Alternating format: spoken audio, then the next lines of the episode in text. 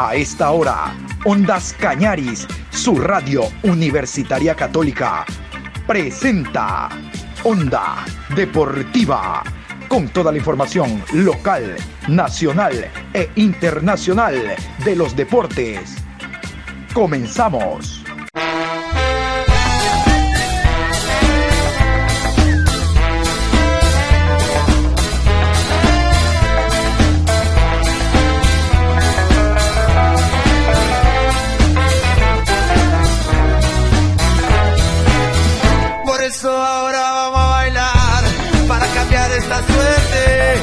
Sabemos gambetear para ausentar la muerte. Vamos a bailar para cambiar esta suerte. Si sabemos gambetear para ausentar la muerte.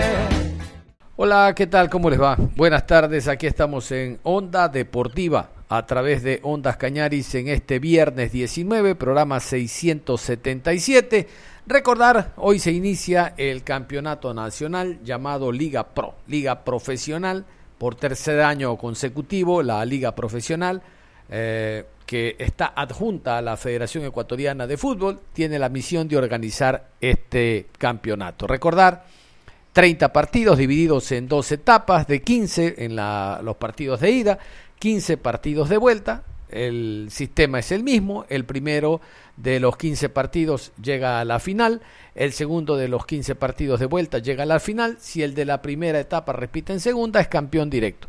Con los premios que da la Liga Pro, cuatro Copa Libertadores, cuatro Copa Suramericana, los dos últimos descienden, aun cuando este año todavía no conocemos la rueda de prensa oficial que tiene que dar Ecuatoriana de Fútbol para ver qué premio le da al ganador de la Liga de la Copa Ecuador. El ganador de la Copa Ecuador puede ser repesca 4 en Libertadores de América para el año 2021 o de plano entrar como eh, representante de Ecuador en Copa Suramericana. Eso todavía no, no se conoce porque como ustedes saben los cupos los reparte la Federación Ecuatoriana.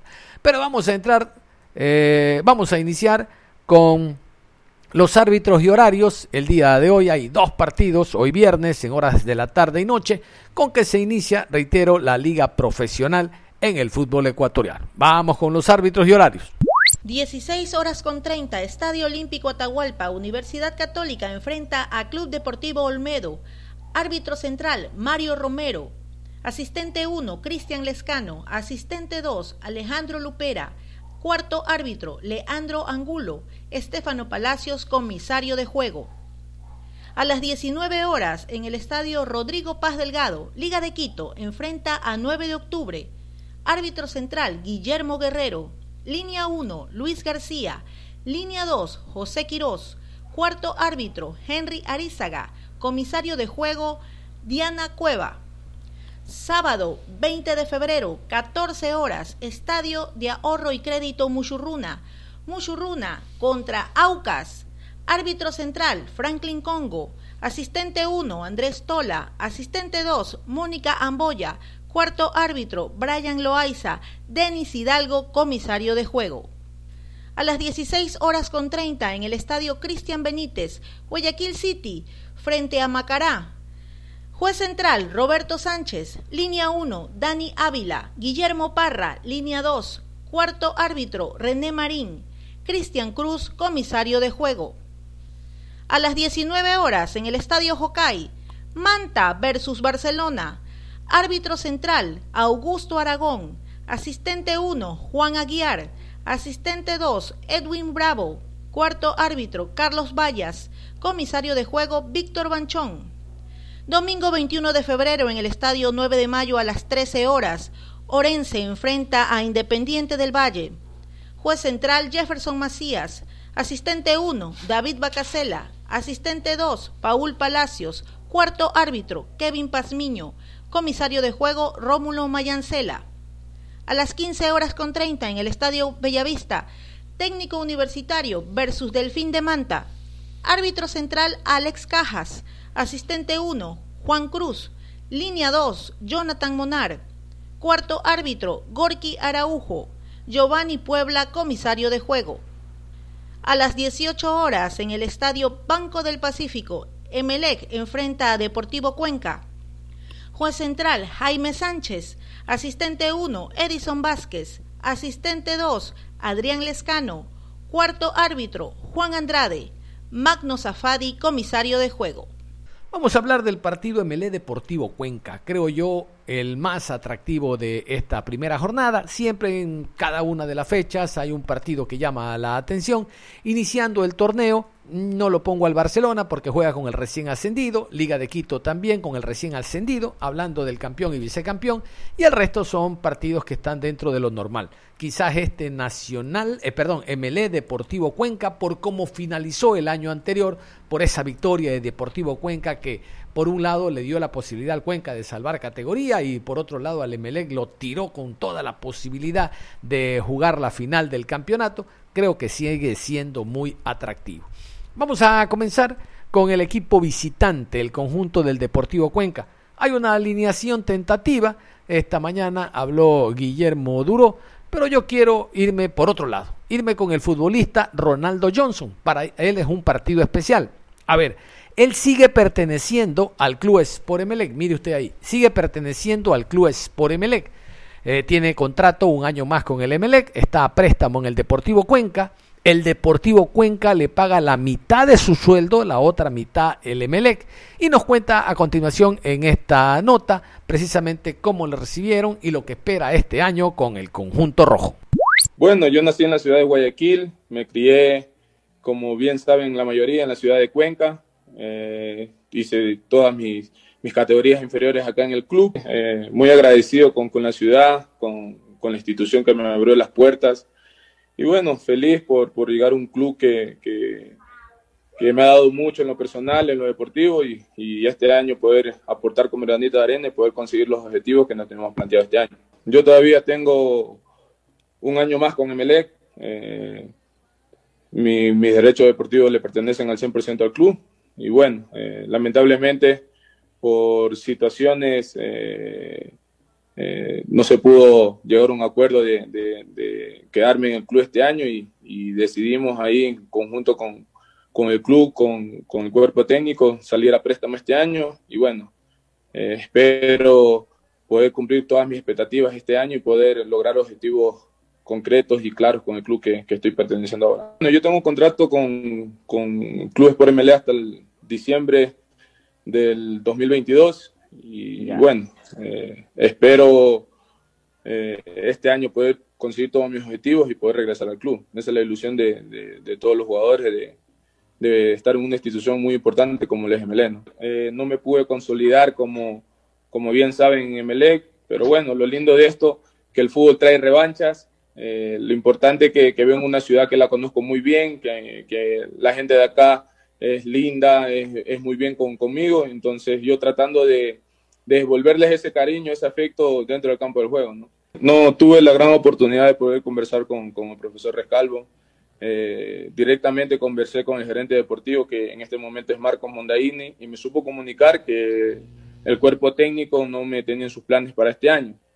Entonces yo repeté eh, la decisión, por ahí hubo otra situación que, que no podía ingresar al, al predio, eh, me prohibieron el ingreso por, por, muchos factores, por el tema de, de, sanidad, por, por, lo que está pasando en el mundo. Y bueno, eh, gracias a Dios pude conversar, salir de la mejor manera del club y me dieron la oportunidad de poder venir a otra institución para poder seguir con, con mi carrera deportiva.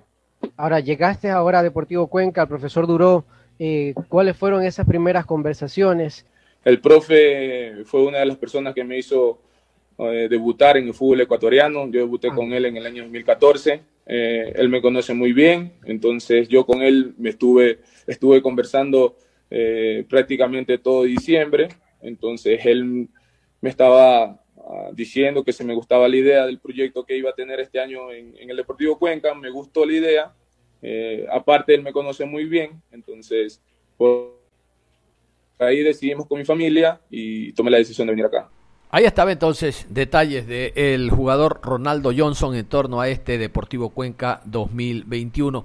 Y hay una posible alineación en el arco del Deportivo Cuenca. En el arco estaría Brian Eras, por derecha Aguirre, los centrales extranjeros Tobo y Cuco, y por la izquierda Ronaldo Johnson, aunque Nazareno es una opción. Dos volantes de corte, Pedro Larrea y el jugador Arce delante de ellos tres jugadores, por la derecha Mancinelli, por la izquierda Jordan, el mm, enganche, el jugador que correría detrás del 9 sería el jugador Andrés Chicaiza y en delantera Diego Dorregaray. Ese puede ser el 11 del Deportivo Cuenca para visitar al conjunto del Emelec.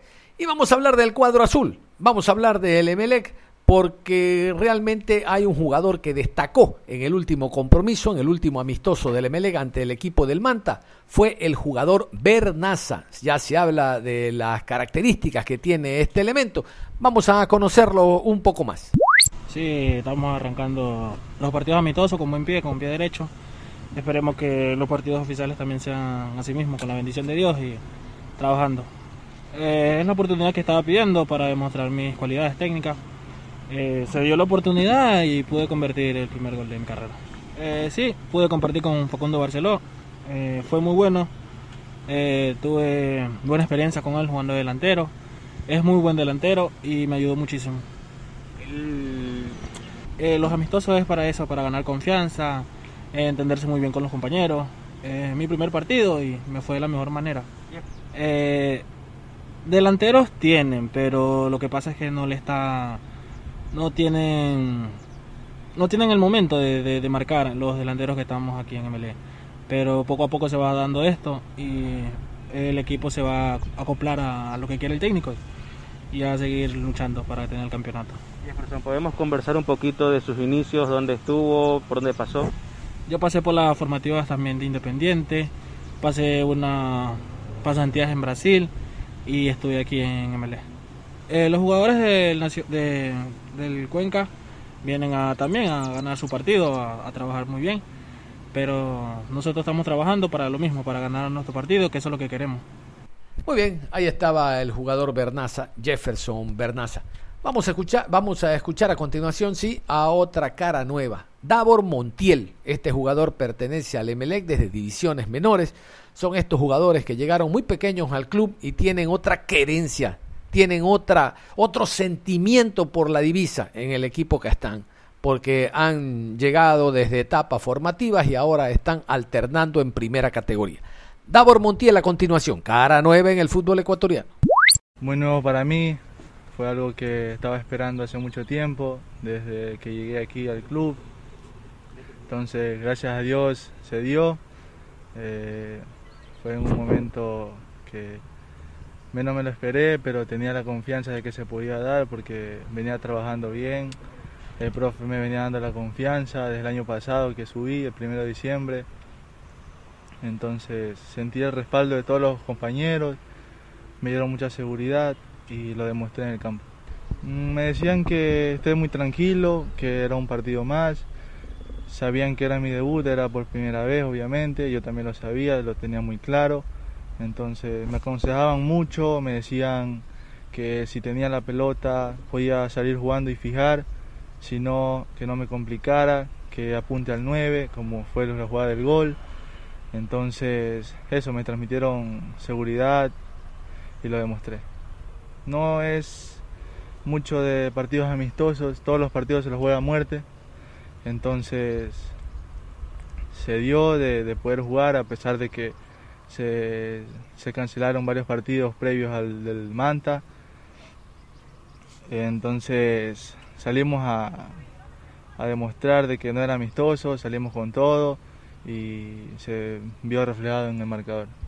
Sí, son centrales de mucha jerarquía, juegan muy bien, entonces de cada uno aprendo todos los días que vengo, vengo a entrenar, de cada uno aprendo, eh, aparte con lo que ellos me dicen, son muy claros en la salida de juego y, siempre constante viéndolo en lo que hacen.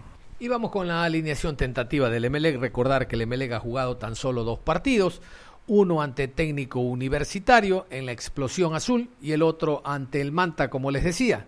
Recuerden de que no hubo la Supercopa Ecuador, la copa inventada por Federación Ecuatoriana de Fútbol, por positivo de COVID de algunos jugadores del Emelec. Por lo tanto, tentativamente se dice que el Emelec iría con Pedro Ortiz en el arco, Romario Caicedo por derecha, Ángel Gracia por la izquierda, los centrales los extranjeros, igualito que el Cuenca, allá son eh, Cuco y Tobo, acá son Leguizamón y Vega.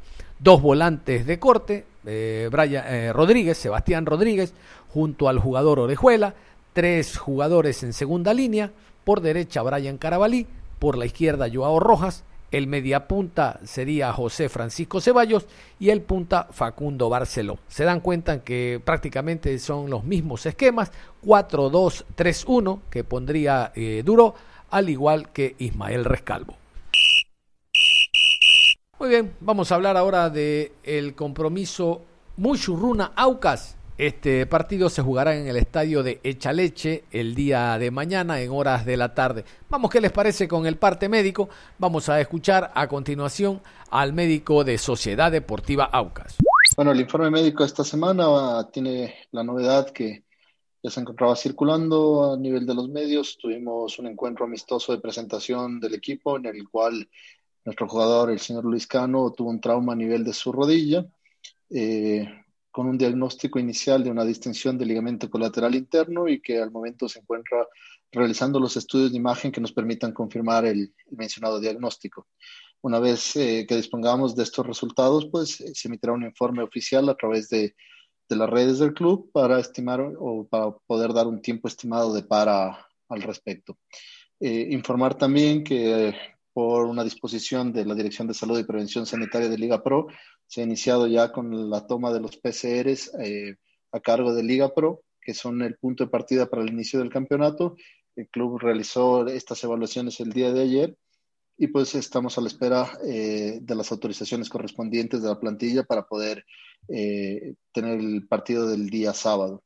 Eh, informar también que el periodo de adaptación fisiológico del señor Francisco Fredesewski se encuentra ya en sus etapas finales, todavía se encuentra trabajando con el cuerpo técnico y con el preparador físico, pero que su, evolución y su respuesta adaptación, de adaptación a la altura ha sido muy favorable y eso nos deja muy tranquilos. Eh, respecto al caso que me menciona de Gustavo Vallecilla, si bien hay una alguna información que está circulando. Nosotros en el club, cumpliendo todos los protocolos, hacemos a cargo del club eh, pruebas rápidas que las realizamos todas las semanas y obviamente ante la más mínima duda o una marcación tenue de las pruebas rápidas, hacemos confirmaciones mediante estudios moleculares como es el PCR. Y como se lo informó igual al inicio, eh, el día de ayer se tomó el PCR por parte de Liga Pro, así que esperamos tener el resultado para confirmar si eh, los días de aislamiento que Gustavo tiene que cumplir. Em, eso respecto a la situación de los dos jugadores. Escuchábamos a Daniel Rosales, el médico del cuadro oriental. Y Steven Tapiero, quien actuó el año anterior en otro equipo ambateño, en el técnico universitario, regresa a la provincia del y concretamente a la ciudad de Ambato. Steven Tapiero, el colombiano, hablando del partido de mañana. Eh, la verdad yo me siento contento, me siento feliz de estar en ese plantel, de estar en este equipo.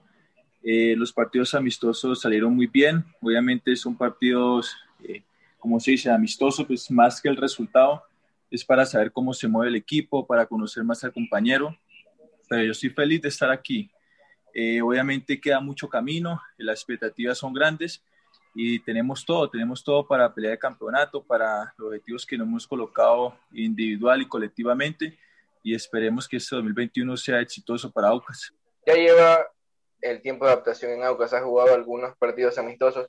¿Cómo se siente con el grupo y qué cree usted que puede aportar de, o sea, ¿cuál, cuál cree que va a ser la característica más importante que le va a aportar al juego del profesor Darío Tempesta en Deportivo Aucas, en Sociedad Deportiva Aucas?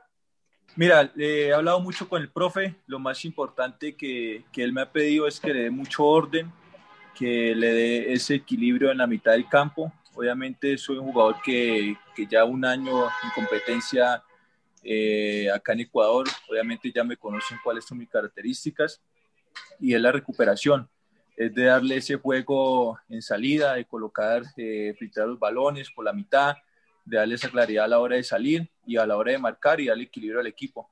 Eso es lo más importante que, que le puedo aportar a todos mis compañeros y a, y a todo el grupo. Steven, ¿qué nos puedes decir de Echaleche? Tú estuviste en Ambato, en técnico universitario, tienes más conocimiento de lo que es esa zona, de cómo se vive el día a día ahí en la ciudad de Ambato y sus alrededores. Un abrazo, Steven. Mira, eh, pues es una ciudad muy fría. Obviamente en el estadio cuando llegué el, año anterior hicimos amistosos ahí con la selección eh, también jugamos con Muchurruna, obviamente, por los partidos oficiales. Es una cancha pues, que no está en muy buenos estados como, como las otras para, jugar buen fútbol. Eh, es una cancha, pues obviamente, que, que, tiene altura. Obviamente hay que manejar los ritmos y todo esto. Pero creo que va a ser un lindo partido. Obviamente nosotros vamos con toda la expectativa de, de hacer un buen partido, de sacar el resultado y, para eso estamos trabajando durante toda esa semana preparando todo el partido. Eh, ¿Qué más se puede decir? No, pues nada más, ya creo que es una ciudad fría, una cancha complicada, un rival muy bueno para hacer un buen partido y esperemos sacar los tres puntos. Sobre lo que sí este trabajo en esta dupla, ya este tándem en el centro del campo con Johnny Quiñones, un jugador joven con mucha proyección, incluso tuvo ya algún trajinar por el fútbol europeo y sobre todo dentro del análisis de, de los volantes de primera línea que tendrá el fútbol ecuatoriano. Se habla mucho de esta nueva dupla. Son dos jugadores que constantemente, más allá de ser eh, de marca, son volantes de, oficio mixto, de recuperación, de mucha creación. Incluso el año pasado usted con técnico universitario, mucha presencia ofensiva. ¿Y ¿Cómo se ha sentido, cómo se ha ido amalgamando esta dupla y sobre todo con Johnny Quiñones, esa cuota también de juventud? Eh, ¿Qué le dice Steven Tapiero también eh, al que será su compañero durante toda esta temporada? Gracias, Steven. Mira, este chico sí tiene una calidad impresionante, la verdad, desde que llegué eh, lo identifiqué fácilmente porque tiene un talento impresionante, obviamente su fuerte es la pelota, meter esos pases filtrados y creo que le ha servido mucho estar con el viejo. Eh, obviamente, para decirlo digo, pues por respeto, ya hablé con él, pero le ha aprendido muchísimo. Obviamente es un chico que, que está creciendo a nivel futbolístico, que está aprendiendo, que le falta mucho recorrido pues a nivel de fútbol, pero creo que le va a dar mucho a, a, Aucas este año y esperemos de que, de que mantenga ese nivel, de que mantenga ese nivel, pero sí estoy impresionado y espero aprovecharlo al máximo ahí en la mitad del campo. Se inicia el campeonato nacional y más allá de conocer con qué sistema juega tal o cual equipo, hay que conocer los reglamentos, hay mucha ignorancia hay mucha ignorancia en cuanto a la legislación deportiva. Nosotros tenemos que estar informados para el oyente. Si nosotros no lo sabemos de qué hablamos, pues, no todo es fútbol. En cancha hay que saber qué más sancionatorias se aplican, porque el reglamento se reformó en el último Congreso. Lamentablemente ya no se lo puede seguir como antes, que en situ uno estaba observando a los distintos legisladores deportivos, Rodríguez Guillermo Salto, eh, Guillermo Espinel, eh, el doctor Ecuador Santa Cruz, impidió que se eh, desarrolle de esa manera. Un vitínico de Aso Guayas que tiene información al abogado Andrés Vera y la primera inquietud después de agradecerle por haber aceptado nuestra invitación es conocer qué reformas de fondo importantes podemos trascender, abogado. Adelante. Muchas gracias por la invitación, John Lester. Varias cosas. En el Congreso de Fútbol y en efecto este, hubieron reformas de todo tipo. Nosotros en particular muy proponentes estábamos en relación a las reformas de segunda categoría, es el campeonato que nosotros manejamos. Y en efecto, pero en general hubo reformas a la comisión disciplinaria, hubo reformas al, reglamento en relación a, las formativas y reformas en general, incluso hasta el mismo funcionamiento de, del organismo. No olvidar también que este año fue bastante eh, especial para el fútbol. Este, comenzamos el año con una normalidad, seguimos el año con una pandemia donde la figura, por ejemplo, de eh, la causa fortuita o de fuerza mayor de ser una figura que se establecía en el fútbol generalmente para las lluvias de un evento poco frecuente de paralizaciones, terminó siendo una constante eh, que el cual incluso peligró mucho de los campeonatos que hubo, se analizó eso, se analizó ciertas figuras disciplinarias, yo tuve ciertos reparos incluso en el Congreso sobre ciertas cosas como la sanción, digamos, al comportamiento eh, airado de un director técnico, que aún vamos a ver cómo la comisión de redacción eh, nos va a, dar el resultado de lo aprobado en ese Congreso. Y bueno, en general fue un Congreso, creo yo, bastante productivo, después de todo, acordarse incluso los problemas institucionales y, y y el problema del directorio que tuvo la federación a cómo terminó el año, incluyendo la selección, creo que al final el balance es positivo dentro de lo que cabe. Y, nada, este, en general eh, hubieron importantes reformas, fue un congreso bastante largo, como la Liga Pro maneja la primera categoría, muchos pensaban que bueno, que iba a ser un congreso mucho menos eh, riguroso, por así decirlo, pero no, fue bastante largo, fue bastante armónico, en general eh, hubo bastante eh, y, muy buena sustentación legal. Y, la verdad estuve bastante contento, más allá que hay cosas que quisiera ver cómo va a salir de la comisión de reacción, creo que también a la comisión de reacción se le encargó mucho, ¿ya? Se le encargó mucho, por ejemplo, y una de las reformas que más paralizó el comentario era el tema de que un jugador que en efecto digamos que tiene un clásico el astillero y por eso eh, decide eh, al, faltarle una tarjeta amarilla para suspensión, decide provocarla. Entonces, este va a aumentársele la sanción. Eh, eso de ahí realmente termina siendo a quién? Al árbitro de una comisión de disciplina que en el fondo va a tener eh, cuando el jugador hizo un propósito y cuando no. Esas son cosas que, eh, más allá de que eh, tenían una intención, se le encargó a la comisión de redacción que encuentre, porque tiene un sentido, pero la tipificación va a ser muy importante. Y en general, reformas a todos los reglamentos hubo, ¿no? Claro que sí, ese tema es muy interesante porque cuando y cómo el señor que está en la comisión de redacción determina que a propósito se está sacando la quinta tarjeta amarilla, si él no tiene ningún antecedente como árbitro, ni mucho menos. Pero yo quería llegar a un punto, abogado. Ver, este proponente de la comisión disciplinaria, este tema que entiendo muy poco se conoce. Antes, cuando un equipo estaba debiendo, era eh, pérdida del partido, tres puntos. Si volvía a caer en mora, pérdida de categoría. Ahora entiendo de que hay hasta cuatro o cinco opciones y siempre se va a jugar el partido. Así por lo menos dicen en la exposición de motivos, que el partido debe de jugarse por la hinchada y tal. ¿Qué hinchada si estamos en una nueva normalidad? No sé si esto favorece al canal que transmite, porque de no jugarse el partido queda ahí dos horas, pero siempre se va a jugar el compromiso. Explíquenos un poco cómo son las que van en aumento de hasta cuatro o cinco oportunidades. Eh, ese, a ver, varias, cosas. Ahí lo que se habló justamente es la programación del partido, de la liga, y, esto es, importante. Aquí se hace relación justamente a los campeonatos que maneja la Federación Ecuatoriana de Fútbol, pero en el fondo la, Liga Pro es una, eh, la Liga Pro está subyugada a la federación que es el ente matriz del fútbol. En el fondo lo que se determinó es que no se podrá paralizar el partido, eh, sin embargo se dará las sanciones. En eso es algo eh, que había solicitado justamente la programación o la dueña de los canales porque los partidos tienen una programación, tienen unos horarios establecidos y en el fondo, pero no quiere decir que esto eh, excluya la sanción, ¿ya? Esto hay que quedar claro, la sanción irá, de hecho se, se habló mucho sobre el control justamente. y aquí hay una discusión interesante, si, que aún seguimos si usted recuerda cuando se crea la Liga Pro, que fue una liga que nace un poco al apuro de, la situación, de lo que fueron los problemas que hubo con las cableras y las acciones de protecciones que se mezclaron, eh, había muchas cosas que no se habían asentado. Por ejemplo, en qué sí es absolutamente competente la comisión disciplinaria y en qué sí es absolutamente competente y exclusiva y excluyente, en este caso el Tribunal de Disciplina de la Liga Pro. ¿no? Por ejemplo, y esto es un tema que nosotros lo tocamos, y hubo un fuego cruzado entre el señor Esteban Paz y el señor Aquiles Álvarez, ¿no verdad?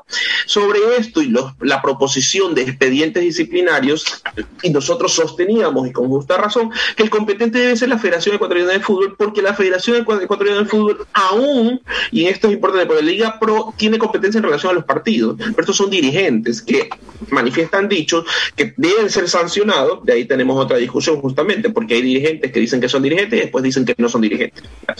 Eso es una cuestión que, que, que, es muy importante y que estamos peleando para Pero eso también se quedó claro que es competencia de la Comisión Disciplinaria de la Federación Ecuatoriana de Fútbol, porque el órgano rector no es la Liga Pro, la Liga Pro depende de la Federación Ecuatoriana de Fútbol y eso se ratificó en el Congreso y algo que, así como alguna vez se dijo, no se cederá un milímetro más, también quedó claro que la Federación Ecuatoriana de Fútbol no eh, dará ni una competencia más o no se dará ni una competencia más de las debidas como órgano rector y matriz del fútbol ecuatoriano.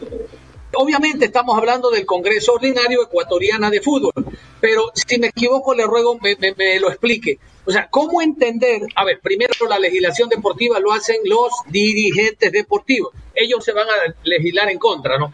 Pero explíqueme cómo un equipo que está debiendo juega y la primera sanción es un punto menos. O sea, tú me ganas tres puntos, pero como está sancionado solo recibes dos. El segundo partido, ese mismo equipo que está debiendo, gana tres puntos, pero como estás debiendo, me ganas a mí los tres, pero te quito los tres. Pero juega. Y en la cuarta entiendo de que ya viene la sanción de pérdida de categoría y demás. O sea, el equipo siempre va a jugar. Y la sanción, ¿no le parece a usted que es mínima? debiéndole a jugadores, debiéndole a terceros, debiéndole a Perico, que le quiten la primera vez un punto, la segunda vez tres puntos, la tercera vez seis puntos y en la cuarta recién pierde la categoría abogado. A ver, este, no se trata de alcahuetear esto. Esto hay que decir la verdad. La exposición de motivos era en relación a justamente las economías, y esto podemos discutirlo, eh, las economías que vienen del fútbol. Lo único que se trataba justamente es de ¿Cuál es el compromiso? ¿Y qué es lo que realmente está pasando? Hemos encontrado casos en los cuales había muchos roles de pago firmados de gente que no firmaba. Decía, bueno, vamos a hacer los controles más estrictos, pero a estos controles más estrictos vamos a darle una oportunidad más. Señores, esto entró a votación de los dirigentes de los clubes, hubo consenso por hacerlo claro. Hubo consenso, eh, hubo unanimidad en el voto, en ese punto, en el cual se establezca un control más riguroso a los roles de pago, más riguroso a, las afiliaciones, pero en relación a esto se haga consecuentemente y no se determine una sanción a la categoría de forma inmediata. Este, en este sentido, las alegaciones fueron, no, para quedar claro, nosotros no fuimos proponentes, no lo voy a negar, también votamos a favor de la reforma porque entendíamos que este año va a ser un año bastante sensible en el tema económico. Los clubes van a seguir jugando sin estadio, eh, sí, con estadio vacío, sin público. Hay un ingreso que se ha cortado. Si ustedes nos preguntan cómo nosotros organizamos este campeonato, especialmente y hablando de segunda categoría y gente que realmente recibe muy pocos ingresos se han mermado y se ha hecho grandes esfuerzos. Igualmente las sanciones existen tal como lo contempla el reglamento y, la comisión, pero básicamente ese es el ajuste hecho. Entiendo que puede haber discusiones al respecto, pero en esto sí hubo un control general de los dirigentes. Muy bien, abogado. La última de mi parte y cierro. Eh, pregunto porque quiero saber, para no hablar disparates, porque el fútbol evoluciona.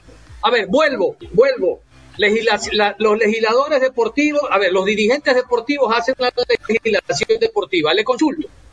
Hace dos años y con nombre, Liga de Loja, primer partido no presenta médico en la banca, 100 dólares. Segundo partido no presenta médico en la banca, 100 dólares. No acumulado, no 100 primera fecha, 100 Tercer partido no presenta médico en dólares. Es decir, al que realice el fútbol, al futbolista, en cancha no tiene ninguna garantía, no tiene médico, peor desfibrilador. ¿Qué, ¿Qué, van a saber de eso? Se trató ese tema para que vaya increciendo la sanción económica hasta perder puntos o simplemente fue un saludo a la bandera porque los dirigentes deportivos hacen la legislación. A ver, este, aquí hay algo puntual. Se trató el tema sanitario integral. ¿Por qué? Porque justamente el tema sanitario es lo que nos tiene eh, hoy en día en todos los sectores de la sociedad. Por ejemplo, el protocolo se hace, ha hecho todo un protocolo a fin de establecer y jugar los partidos, que ustedes ya lo conocen y es como se juega hoy por hoy. Eso incluye en el protocolo que cada equipo tenga personal sanitario y, y puesto también por la Federación Ecuatoriana de Fútbol a fin de solventar este de solventar eh, todas las necesidades en este sentido, pruebas COVID, más allá de que ya se establece la sanción que no es monetaria, este, o sea, que es monetaria, pero se la ha puesto más drástica, en este momento no tengo exactamente eh, el monto, en relación al personal eh, sanitario necesario, no solo para el control, no solo el médico del equipo, que es el, caso que usted expone, sino en general para todo el control que implica toda la la, emergencia sanitaria al cual estamos viviendo el día a día. Esto va a ser responsabilidad de los organizadores, los clubes y la federación va a aportar justamente, y esto es importante porque es un egreso más allá de eso se han aumentado los egresos y, finalmente esto yo esta, esta parte yo creo que va a estar bastante cubierta por las necesidades de la emergencia sanitaria que este año ha desprendido, ¿no? Perfecto, nada más, mi querido abogado. Muchísimas gracias por su tiempo. Reiterarle las, disculpas. Hace rato habíamos pactado esta entrevista, pero no se daba por una cosa u otra. Se nos quedan algunos temas. Aumentó a dos el número de extranjeros en segunda categoría, con ciertas cláusulas para edades y tal. Esa fue Eso lo hablamos en otro momento. Sí, exactamente, fue propuesta de Azoguaya. Eso lo ampliamos en otro momento, abogado. Muchísimas gracias. Nada, cuando quiera las órdenes. Un gusto. Saludos a todos. Cerramos la información deportiva a esta hora. Continúen en sintonía de Ondas Cañadis. Ustedes y nosotros nos reencontramos en cualquier momento. Hasta la próxima.